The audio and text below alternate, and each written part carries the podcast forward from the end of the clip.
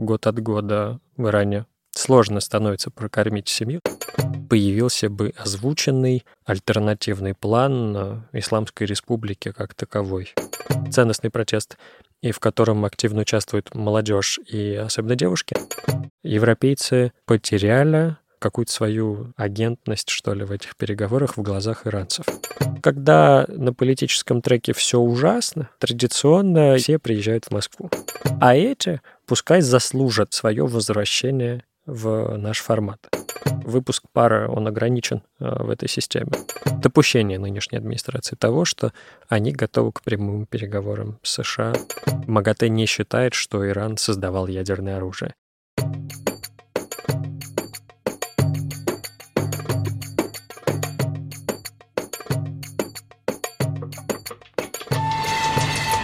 Друзья, всем привет! Это подкаст Центра Примакова «Ближневосточный экспресс» и его ведущий Артем Адрян. В этом подкасте мы обсуждаем последние события в странах Ближнего Востока и Северной Африки и выясняем, как они могут повлиять на нас с вами. Вместе с экспертами по региону мы раскладываем все по полочкам и объясняем, что случилось и почему это важно. Каждые две недели мы публикуем новый выпуск, в котором говорим о событиях в какой-либо ближневосточной стране. Сегодня речь пойдет об Иране — о протестах, которые захлестнули эту страну во второй половине сентября, о санкциях, о ядерной программе и переговорах по ядерной сделке. У нас в гостях Адлан Маргоев, научный сотрудник Центра ближневосточных и африканских исследований Института международных исследований МГИМО. Адлан — замечательный специалист по Ирану, он как раз недавно вернулся из большого путешествия по этой стране и прекрасно разбирается в том, что там происходит. Адлан, привет. Привет, Артем. Большое спасибо за э, доброе э, вступление к, э, к нашему эфиру и поздравляю Центр Примакова с запуском подкаста. Спасибо большое, Адлан. Когда мы говорим об Иране, то сразу вспоминаем о санкциях, под которыми страна живет уже несколько десятилетий. Расскажи, пожалуйста, как сейчас живет Иран, как санкции влияют на уровень жизни в стране и на его экономику. Иран — страна контрастов, и чтобы измерить эти контрасты, приходится обращаться к очень разным показателям. С одной стороны, можно смотреть на ВВП и динамику ВВП в зависимости от санкций, которые были наложены на главные отрасли иранской экономики. Преимущественно это нефтяной комплекс страны и часть промышленности. С другой стороны, макроэкономические показатели не способны передать э, то, каким образом воспринимаются санкции и влияют на конкретного человека. И здесь э, э, вторая череда сложностей этих контрастов в том, что даже приехав в Тегеран, вы можете увидеть и фешенебельные торговые центры, где все замечательно, и любой товар, который вам нужен, вы его получите. А, или сможете заказать. А, с другой стороны, отправляетесь на юг Тегерана и видите полутрущобные а, постройки, наверное, со времен революции еще, где также живут люди, и это страна контрастов, в которой вам нужно в которую вам нужно погружаться для того, чтобы понимать, кто как себя чувствует. Вы увидите даже за одну поездку в Иран э, услышите очень разные мнения по поводу того, что происходит, насколько это серьезно и может иметь какие-то последствия. Из своего опыта я был в Иране дважды, э, и есть некоторый символизм в том, что весной 2015 года я туда ездил по учебе на две недели, с группой российских студентов э, на повышение квалификации по персидскому языку и литературе. И это как раз-таки было время накануне заключения ядерной сделки. И сейчас... После которой августе, жизнь серьезно улучшилась. А, хотя бы тогда были некоторые надежды. А, а сейчас как раз-таки идут и шли переговоры по восстановлению этой же ядерной сделки. Я надеюсь, что у этих двух моих поездок будет общий позитивный исход для Ирана и для иранцев. А, и одно наблюдение, которое даже из этих двух а, точек на протяжении 7 лет я могу сделать, один доллар в 2015 году я накануне отмены санкций менял а, на 30 тысяч реалов. Спустя 7 лет я 1 доллар меняю на 300 тысяч реалов. Десятикратная вот разница. разница. Один этот даже показатель э, позволяет понять, насколько по-разному себя чувствуют люди. Ну, то есть э, можно ли сказать, что в среднем уровень жизни упал после того, как в 2018 году э, администрация США вышла из ядерной сделки, наложила новую серию санкций на Иран, после чего переговоры по ядерной сделке то идут, то затухают, но по-прежнему Иран находится под санкциями. Безусловно. Э, уровень жизни упал, э, и растут цены на базовую потребительскую корзину. Э, это самое сложное, потому что когда дорожают э, товары э, престижного потребления, это сказывается только на небольшом сегменте иранского населения, поскольку достаточно большой разрыв между богатыми и в целом населением Ирана. Но в то же время, когда приходится сокращать субсидии на базовые товары, будь это курица, яйца, мука, а, или бензин, как в 2019 году, когда в два раза а, за один день повысились цены на бензин по всей стране, и в этом большая сложность сплошных субсидий, когда вы их а, предоставляете не наименее имущим гражданам, а регулируете ценовой потолок для всей страны, и для богатых, и для бедных. И в один день в два раза дороже стал бензин, и из-за этого вся страна вышла на улицу, потому что э, других возможностей выразить свое горе и невозможность продолжения жизни как прежде э, у иранцев не было. Тогда отключили интернет э, на 11 дней, погибло, даже по официальным данным, больше 300 человек в столкновениях с правоохранительными органами по неофициальным подсчетам и данным, которые невозможно верифицировать, почти так же, как и официальные данные, а, погибшие могли составить около полутора тысяч человек. А, возвращаясь к основной теме, к тому, что год от года а, в Иране сложно становится прокормить семью, сложнее, мы можем проследить ряд протестов, именно экономических, там не было политических каких-то коннотаций, вы можете посмотреть по разным регионам, когда то фермеры выйдут, потому что у них там а, распределение водных ресурсов а, неравнозначное между регионами, и им сложно вести свою экономическую деятельность, то учителя, то другие бюджетники, то в отдельных Разные регионах. населения по-разному да, затрагивают. Да, и у них в основном был экономический протест, связанный с тем, что им трудно вести дальше экономическую деятельность так, чтобы им хватало на жизнь. В этом году Иран захлестнула новая волна протестов. Во второй половине сентября э, жители вышли на улицы в крупных городах, э, протестуя против э, ношения хиджаба женщинами в Иране. Напомню, что в середине сентября полиция нравов Ирана остановила девушку, которая неправильно носила хиджаб, доставила ее в участок, после чего она была госпитализирована и в больнице умерла. Что именно с ней произошло, версии расходятся, но жители Ирана восприняли это так, что она пострадала, находясь в полицейском участке, и вышли на улицы, протестуя э, против действий полиции нрав. Можно ли говорить о том, что это был просто повод к протестам, поскольку э, сначала жители вышли в ее родном городе э, на улице, а потом и по всему Ирану? Был ли вот это обязательство ношения женщины в хиджаба, был ли это просто повод для протеста, либо по факту э, весь Иран вышел на улицы, э, требуя более высокого уровня жизни, либо были какие-то еще другие причины, как на твой взгляд? Одно из моих наблюдений после вот нынешней поездки, я там был 19 дней в двух провинциях, преимущественно Тигер, в столице и в Мазандаране, и в нескольких городах прикаспийских. И мое ощущение в том, что когда население э, страны э, находит сложность в том, чтобы себя обеспечить экономически, важно, чтобы они могли выражать свои эмоции, и у них была некоторая степень поведенческих свобод. И если вы грустите или вам радостно, то важно, чтобы вы имели возможность это выразить если вы недовольны политикой правительства, то вы выходите на улицы. А если вам хорошо, вы можете выйти и спеть, и станцевать, и никто вас не будет за любое вот такое проявление свободы в рамках э, привычного нам здесь закона э, преследовать. И получается, что год от года жизнь обычного иранца ухудшается и становится сложнее, скажем так, не будем хоть это и все окрашенные, э, не статистические показатели я привожу, а делюсь самоощущением тех иранцев, с которыми я беседовал, а в то же время а, они не могут выражать, они ограничены в том, чтобы выражать свои э, эмоции так, как они это хотели бы сделать. И здесь, э, получается, выпуск пара, он ограничен в этой системе.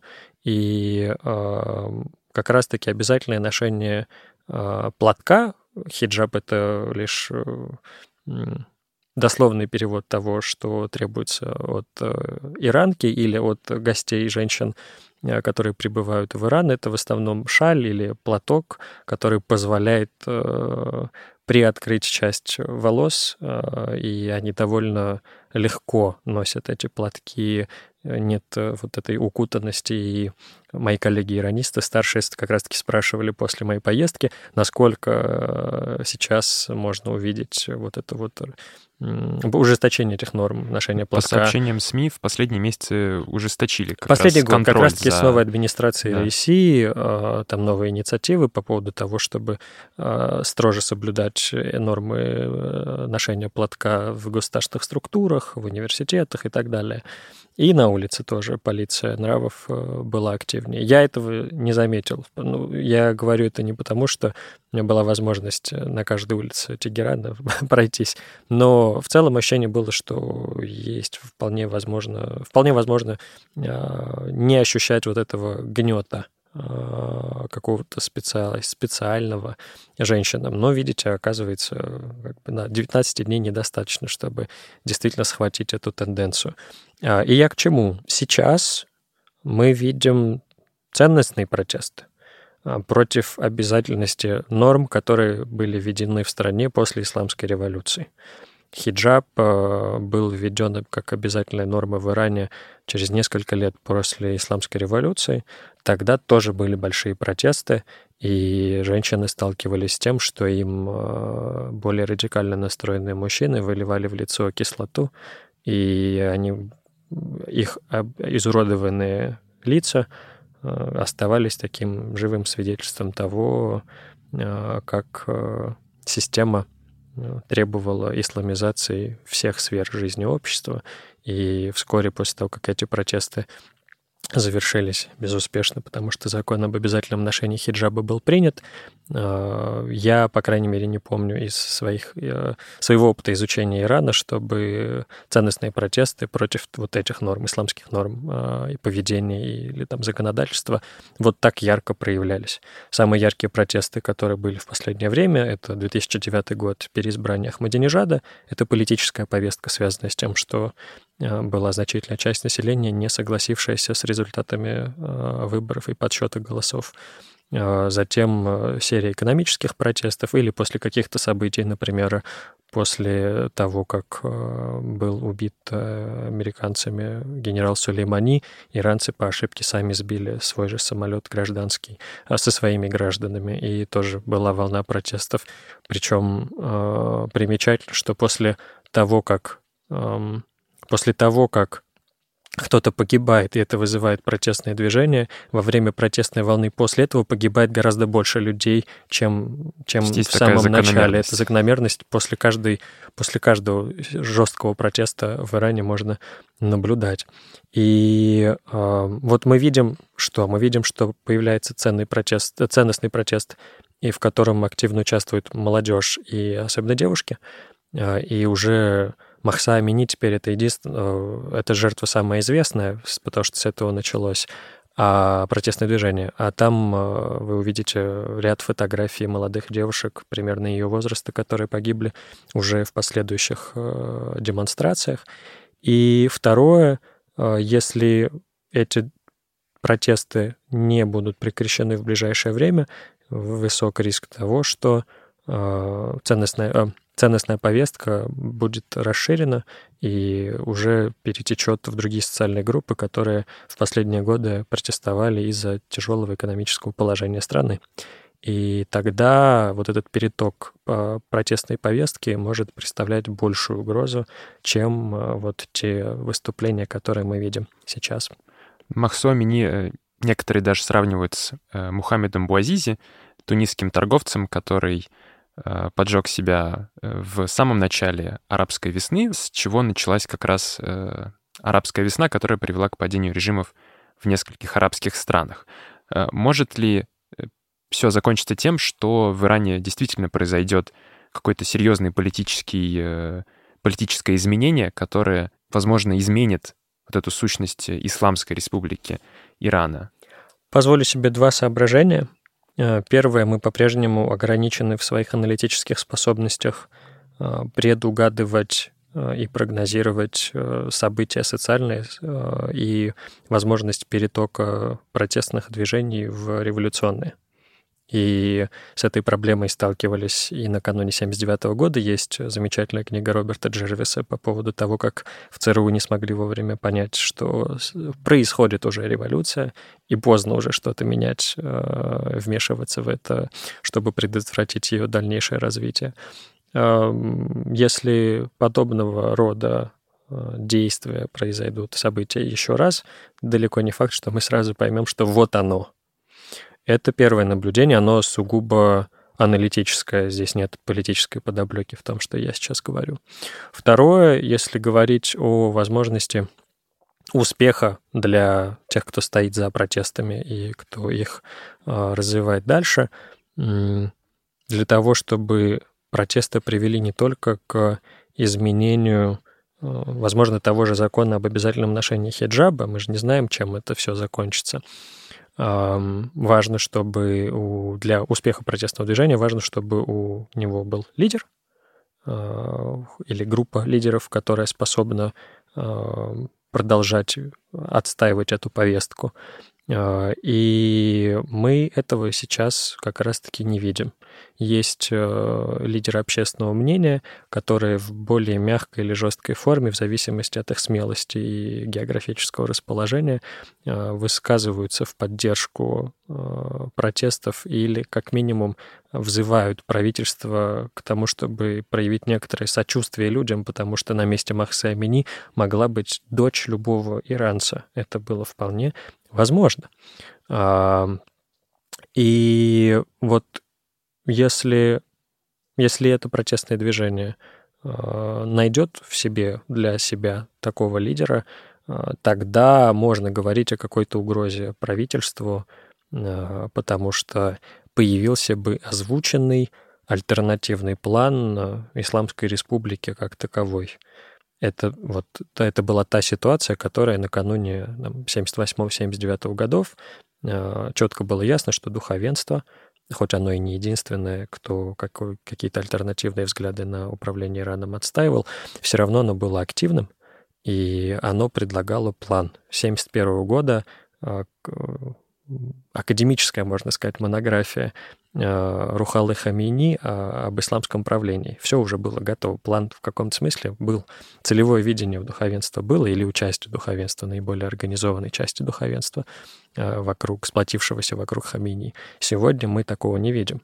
А, в Вашингтоне появляется среди иранцев, проживающих там, представитель шахской семьи, ну, да, он общается с э, членами там Европарламента, с какими-то официальными лицами. Но для но самих иранцев он вряд ли имеет какое-то а, да, значение. Там был один кейс, когда в Канаде на очередном протестном э, во время такого движения кто-то крикнул в микрофон «Да здравствует шах!» И народ замолчал, ну, сказал, ладно, да здравствуют протесты. В общем, а, очень сложно сказать, что э, если хоть какие-то вообще шансы или большая или поддержка потенциально могла бы быть у Шаха в Иране, а, и здесь э, ваше личное мнение как специалиста сильно может повлиять на то, что вам, как, как, какие, какие вы видите перспективы. Мне кажется, это сугубо личное мнение, оно, ему несложно его научно подкрепить, что время шаха прошло. Mm-hmm. И это, это не вариант. А плюс совершенно неясно, каким образом вот эта связка могла бы управленчески сработать, когда духовенство устраивало революцию, точнее, взяло революцию в свои руки, начавшуюся в 1978 году. Сеть мечетей — это была наиболее организованная э, сеть, которая могла взять что-то под свой контроль. были возможности. Да, было этого. присутствие, э, было, была возможность скоординироваться. Мы не видим такие силы, которые были бы способны э, вот, дать надежду в том, что вот такой проект — мог получился бы извне. И вот здесь э, ключевая связка еще логистическая, как раз-таки связана с доступом к интернету. Если эта сила находится за пределами Ирана, то ей нужна хорошая э, интернет-сеть на территории самого Ирана для того, чтобы координировать эту протестную повестку. Ровно поэтому власти Ирана ограничивают интернет и соцсети там, в определенные часы, в определенных регионах для того, чтобы предотвратить Э, возможность вот контроля, внешнего контроля за протестным движением внутри страны. Ну, сами иранцы как раз через эти соцсети пытаются координировать свои действия, поэтому власти ограничивают либо доступ, как ты уже сказал, к всему интернету, либо к каким-то социальным сетям, да. как произошло это как раз во второй половине сентября в этом году. Но на этом фоне можно отметить, что протестами пытаются воспользоваться э, противники Ирана, в том числе, например, недавно Минфин США — адаптировал часть своих санкций, наложенных на Иран, с целью того, чтобы иранцы имели доступ к спутниковому интернету, через который они могли бы в дальнейшем общаться, невзирая на ограничения, которые накладывают э, иранские провайдеры. И э, на этом фоне э, можно ли говорить о том, что э, США как-то пытаются, может быть, э, усиливая и подбадривая протестующих, э, может быть, надавить э, на Иран на фоне переговоров, которые сейчас идут между США и Ираном по ядерной сделке, как-то, может быть, его э, принудить э, снова сесть за стол э, переговоров? Я бы попробовал не находить логическую связь и причинно-следственные связи между всеми событиями, которые происходят. Возможно, кто-то их и проводит, и такими решениями руководствуется, но давайте попробуем разделить эти две повестки, чтобы разобраться отдельно в каждой. Что касается переговоров, переговоры идут не только тогда, когда люди приходят за стол переговоров. Э, переговоры идут еще и между этими раундами. Как правило, к этим раундам готовятся. И судя по недавним заявлениям э, министра иностранных дел Ирана Амира Абдуллахьяна, продолжаются некоторые консультации, которые позволяют судить о том, что переговоры не остановились, и они протекают в закрытом режиме. Э, если нет следующего раунда э, в Вене или как это было в Дохе, это значит, что не накоплен тот массив вопросов, по которым есть какая-то предварительная договоренность или способность ну, продвинуться дальше. Э, незачем собирать дипломатов просто так, если вы не готовы сдвинуться дальше. А вот эта готовность как раз-таки достигается в перерывах между раундами, за которыми журналисты уже могут следить открыто. А второе наблюдение по поводу изъятий из санкций для Starlink. А, в 2009 году, если не ошибаюсь, а, я не проверял эту информацию, после тех протестов и первых вот этих попыток заглушить интернет, американцы уже тогда предоставили первые изъятия для телеком-оборудования, для программного обеспечения, для всего, что связано с интернетом.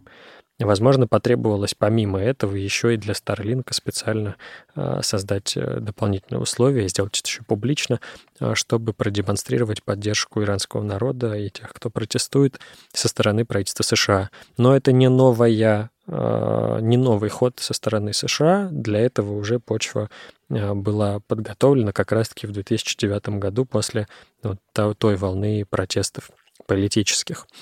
Дальше полиция нравов и те, кто так или иначе имеет отношение к э, этой структуре, э, попали под санкции США. Э, Там семь человек, 7 руководителей вот. полиции. И это тоже говорит о том, что свое мнение по поводу того, как свое отношение к протестам в США тоже проявили, при этом, возможно, постарались не переборщить, чтобы не сорвать совсем возможность переговоров. Если говорить о самих переговорах, то здесь э, две ключевые проблемы, э, которые не позволяют добиться соглашения. Первое — это ну, не в порядке приоритета. Первое — это гарантии того, что США долгосрочно будут находиться в ядерной сделке после возвращения. И даже если они покинут это соглашение повторно, чтобы были разработаны механизмы, которые позволят Ирану продолжать получать экономическую выгоду от соблюдения ядерной сделки, даже при повторном выходе США. Вроде бы там была информация о том, что США должны будут заплатить какой-то большой штраф Ирану в случае выхода были разные, из, э, были разные сливы выхода. в СМИ. Мне сложно авторизовать хоть какой-либо из них, не имея доступа э, или необходимости опрашивать вовлеченных наших дипломатов э, или других дипломатов в, в этот процесс. Второе — это э, все, что связано с э, соблюдением, выполнением гарантии МАГАТЭ по мирному характеру ядерной программы Ирана. Это тот вопрос, который стоял достаточно остро в 2015 году. И если вспомнить э, резолюцию э, МАГАТЭ декабря 2015 года, когда э, то, что называлось Possible Military Dimensions of Iran's Nuclear Program, вот это досье PMD э, о возможной военной деятельности Ирана в прошлом, было закрыто.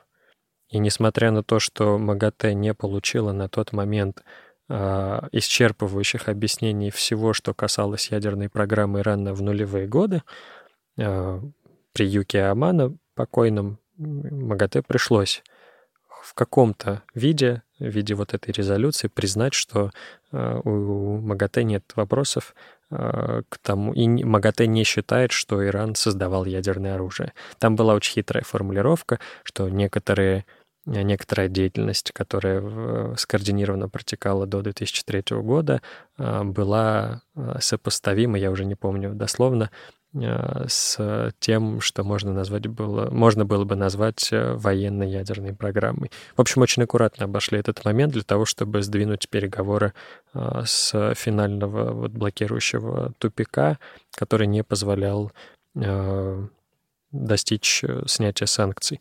Иран настоял о том, чтобы МАГАТЭ признала мирную программу, ядерную программу Ирана мирной и исторически, и, и на данном этапе. Поскольку после этого Нетаньяху представил так называемый атомный архив Ирана, и э, начались новые вопросы, уже уточненные по поводу того, что в нулевых годах Иран делал на трех ядерных, э, трех объектах, где могла протекать ядерная активность. Э, Иран опять воспринял эти запросы со стороны агентства как попытку копаться в прошлом.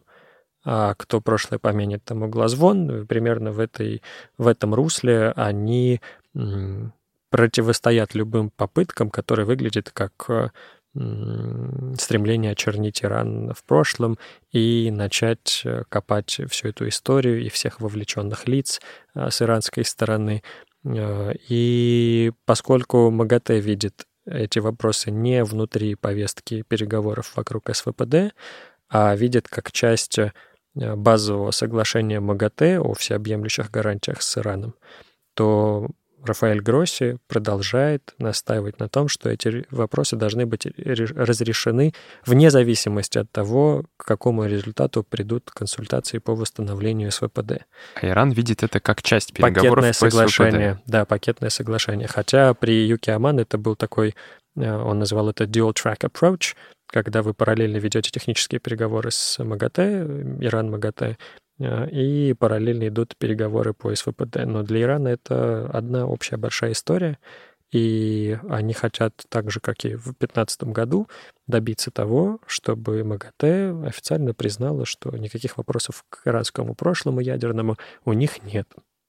И вот эти два вопроса, экономические гарантии Ирана после возобновления ядерной сделки и при любых дальнейших сценариях, и отсутствие вопросов к иранскому прошлому – это два вопроса, которые не позволяют Тегерану а, согласиться на восстановление ядерной сделки, особенно с учетом того, что администрации Байдена осталась половина положенного срока. Далеко неизвестно, что будет после 2024 года, и вот все эти вытекающие последствия а, мирового очередного экономического кризиса, который назревает а, из-за свежих событий. Долгое время Препятствием для переговоров служило требование Ирана исключить корпус стражи исламской революции из списка террористических организаций США. Насколько я сейчас понимаю, Иран это требование снял. Э, почему, э, почему он это сделал? Почему оно внезапно перестало играть такую большую роль? Потому что в марте переговоры застопорились именно из-за этого. Летом они, тоже обсуждалась во многом именно эта тема. И сейчас, э, вот совсем недавно, Иран отказался от этого требования, но появились новые проблемы. Как несмотря, это, с чем это связано? Несмотря на то, что есть сливы в СМИ, очень сложно действительно понять э, мотивацию и действительно фактуру того, о чем устно договорились э, иранцы и американцы. Есть представление э, из открытых источников о том, что иранцы отложили вопрос снятия санкций с корпуса стражи исламской революции э, до момента прямых переговоров между Ираном и США. Это, наверное, первое, первый раз я вижу признание нынешней администрации в том, что допущение нынешней администрации того, что они готовы к прямым переговорам с США по какому-либо вопросу, особенно по региональной политике, которую, за которую во многом отвечает Корпус Стражи Исламской революции. И как на днях Амир Абдуллахьян заявил, да, мы не боимся переговоров с американцами, если мы поймем, что это действительно приведет к изменению правил игры что ну, это означает, что США изменит свой подход к Ирану в результате тех или иных соглашений.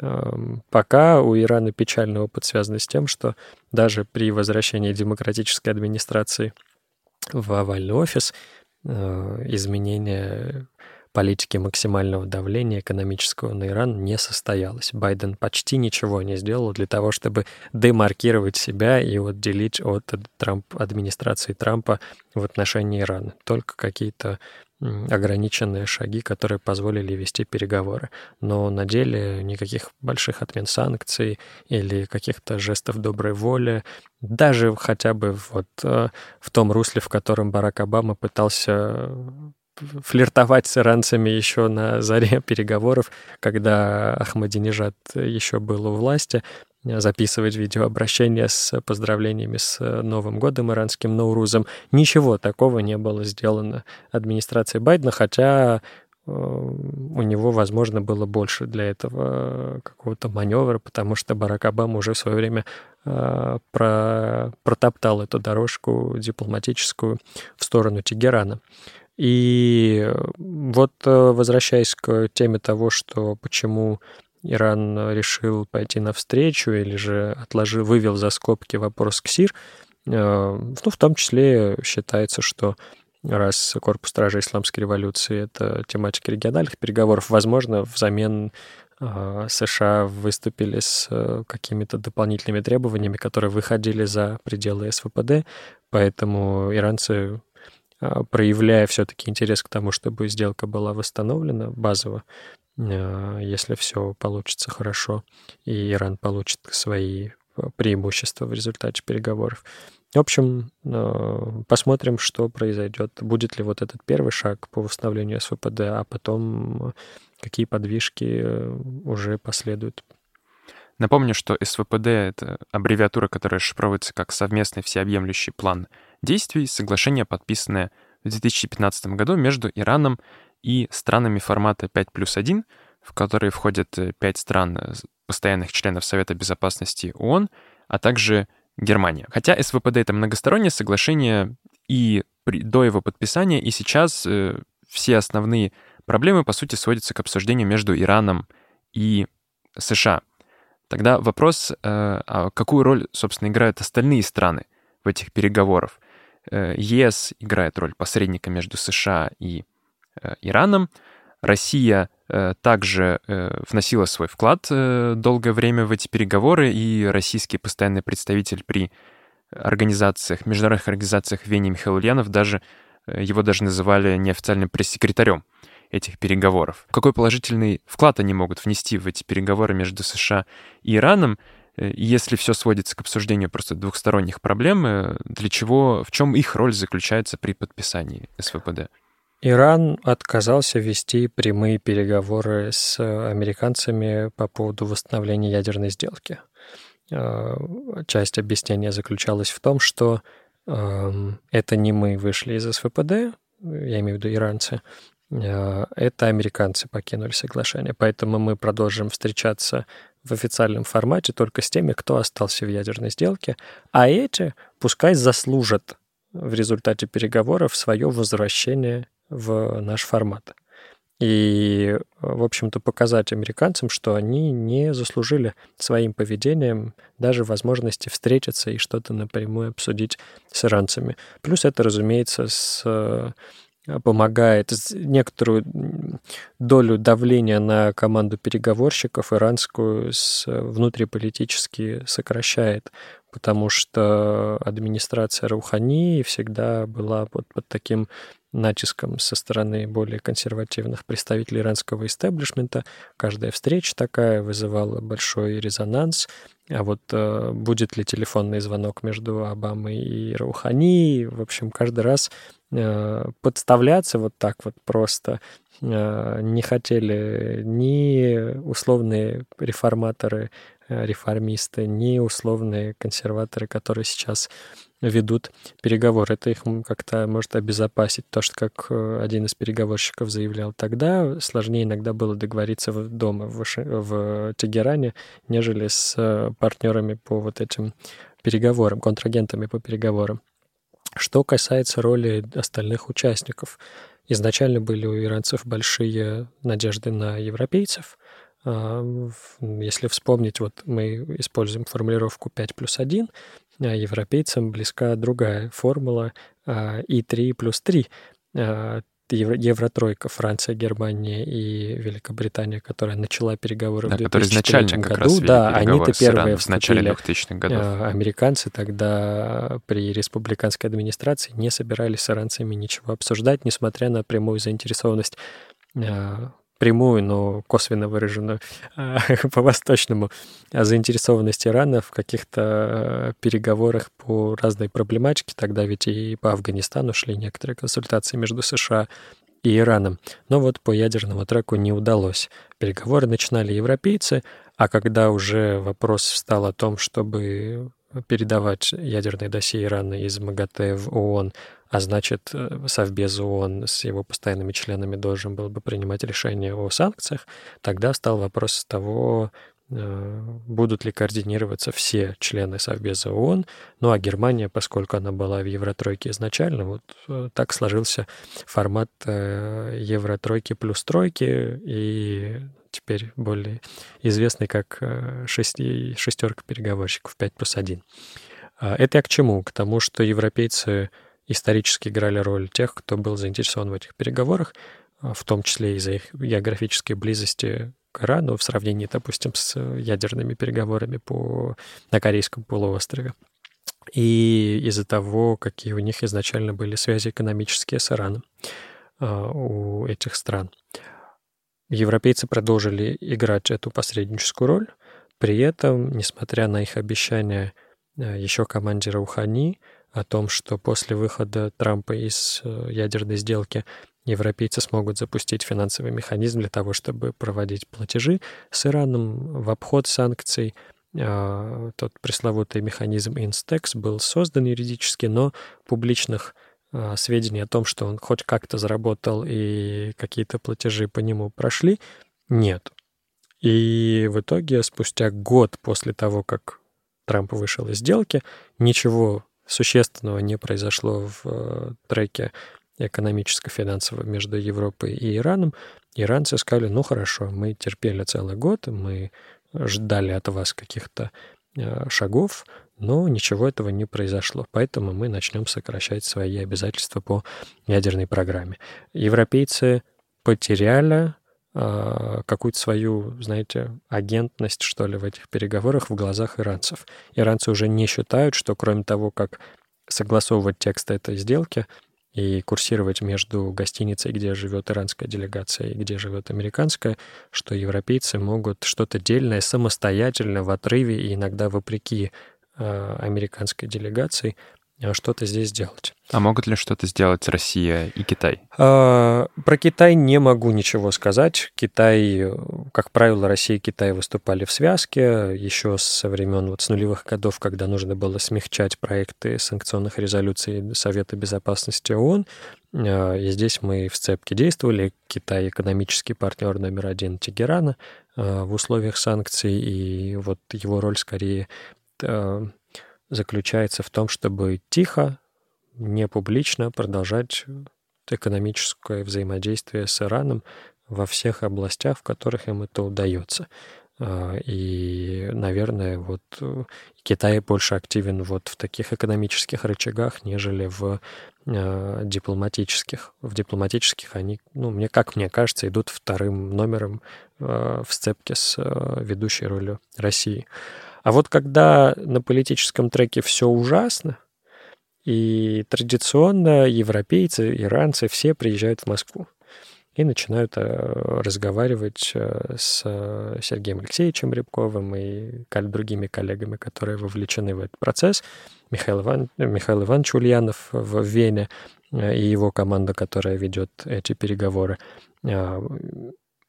Российская роль на переговорах по СВПД и вообще на ядерных иранских переговорах одинаково весомо оценивается как сторонниками России, которые симпатизируют России и Ирану, так и противниками, которые в недоброжелательном тоне описывают то, каким образом Россия э, влияет в каких-то моментах на Иран или на э, другие делегации, которые ведут переговоры, как Россия способна найти какие-то сложные развязки между Ираном и МАГАТЭ, и э, как раз-таки Foreign Policy, по-моему, был отдельный материал да, этим так, летом, да.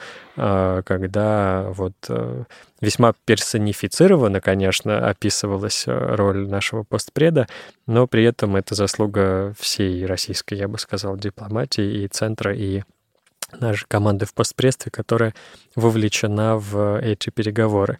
За самые сложные развязки, э, которые были найдены технически и юридически в СВПД, э, часть моих собеседников среди западных участников этих переговоров благодарила российскую делегацию и специалистов-дипломатов, и специалистов-технарей из Росатома, которые позволяли найти вот э, нужные развязки. А вот там какое количество урана должно быть обогащено в Иране, и это не Э, вызывало, не должно было бы вызвать у американцев э, претензий или переживаний. И вот этот э, потолок в 300 килограммов э, урана, обогащенного до 3,67%, э, э, рассказывают, по крайней мере, что эту развязку посчитали российские специалисты. Я не обращался за верификацией, потому что на переговорах, конечно, всегда сложно определить источник, э, потому что одна идея кем-то вбрасывается, другой ее поддерживает, и, в общем, это довольно мощный э, процесс. Я очень надеюсь, что мы увидим когда-то мемуары дипломатов с нашей стороны и специалистов, которые вели эти переговоры. А, но я возвращаюсь опять-таки к э, нынешней ситуации, когда летом переговоры по СВПД во многом были публично, по крайней мере, зашли в тупик, и все, что было связано с камерами наблюдения, которые в МАГАТЭ стояли по, в рамках СВПД, считается, что опять-таки российская делегация нашла, э, нашла способ убедить стороны потому чтобы, э, в том, чтобы нужно продолжить как-то разрешить этот вопрос. И несмотря на инсинуации в западных СМИ, связанные с тем, что вот Россия теперь э, занята украинским фронтом и не заинтересована в том, чтобы сама, попадая под санкции, помогать Ирану из них выходить. Э, несмотря на вот эти все раскладки, э, хорошо и эти раскладки хорошо сочетаются с тем, что Зариф уже выйдя, выходя в отставку... Бывший министр иностранных дел да, Ирана. Мухаммад Джавад Зариф э, рассказывал о России как игроке на этих переговорах. Э, несмотря на все это, э, все профессиональное сообщество, ядерное, если его взять вместе, не проводя национальных линий, разграничений, уверены в том, что Россия одна из э, ключевых игроков, один из ключевых игроков на этих переговорах и был, и есть, и будет, потому что э, степень нашего взаимодействия с Ираном в ядерной сфере Россия была единственным э, международным игроком, который не покинул иранский рынок после введения санкций против Ирана. Э, она не позволяет э, обходить Россию в, в этом вопросе, когда речь идет о ядерной программе Ирана. И второе, вопрос не только в том, что нас нельзя обойти, вопрос еще в том, что российские национальные интересы шире, чем просто энергетическое соперничество, там, в, например, на нефтяном рынке или где-либо еще. И для нас гораздо важнее, а, если взвесить все вот эти интересы экономические и а, политические и все, что связано с безопасностью, гораздо важнее выстраивать долгосрочный трек а, и тренд на увеличение и укрепление отношений с Ираном во всех сферах, а, а не а, поддаваться вот этим абстрактным расчетам преимущественно западных аналитиков о том, что а вот если там Россия со ски... с большей скидкой продает энергоресурсы теперь, чем Иран, в связи с чем представляет дополнительную конкуренцию иранцам, вот, значит, у них там развалится это шаткое и так шаткое партнерство. А, нужно же смотреть шире на все, что сейчас происходит между Россией и Ираном, чтобы понимать логику, как минимум, российской позиции. Ну, то есть там не только энергетическое партнерство, там еще очень много, э, насколько я знаю сейчас, проектов в целом экономического сотрудничества, э, транспортного сотрудничества, строительства транспортного коридора через Кавказ на юг к Персидскому заливу. Все это должно быть в будущем осуществлено. Если мы увидим не только, а мы впервые увидели настоящую заинтересованность с обеих сторон, э, но и системное усилие э, с обеих сторон, как опять-таки э, по выстраиванию и финансовых механизмов, и логистических цепочек, и обмену информацией друг о друге в том режиме, который позволил бы нам наладить новые какие-то экономические проекты и так далее, то мы на горизонте, возможно, трех, ну, наверное, скорее даже от пяти лет а, увидим какие-то действенные результаты. Адлан, спасибо тебе большое за такой обстоятельный рассказ э, о том, что происходит в Иране, что происходит во внешней, во внутренней политике этой страны, о том, как развивается ее сотрудничество с Россией. Я думаю, у нас получился просто замечательный выпуск, э, и Э, я тебя очень благодарю за то, что ты нашел время к нам прийти и поговорить э, о этой замечательной теме. С большим удовольствием. Спасибо большое.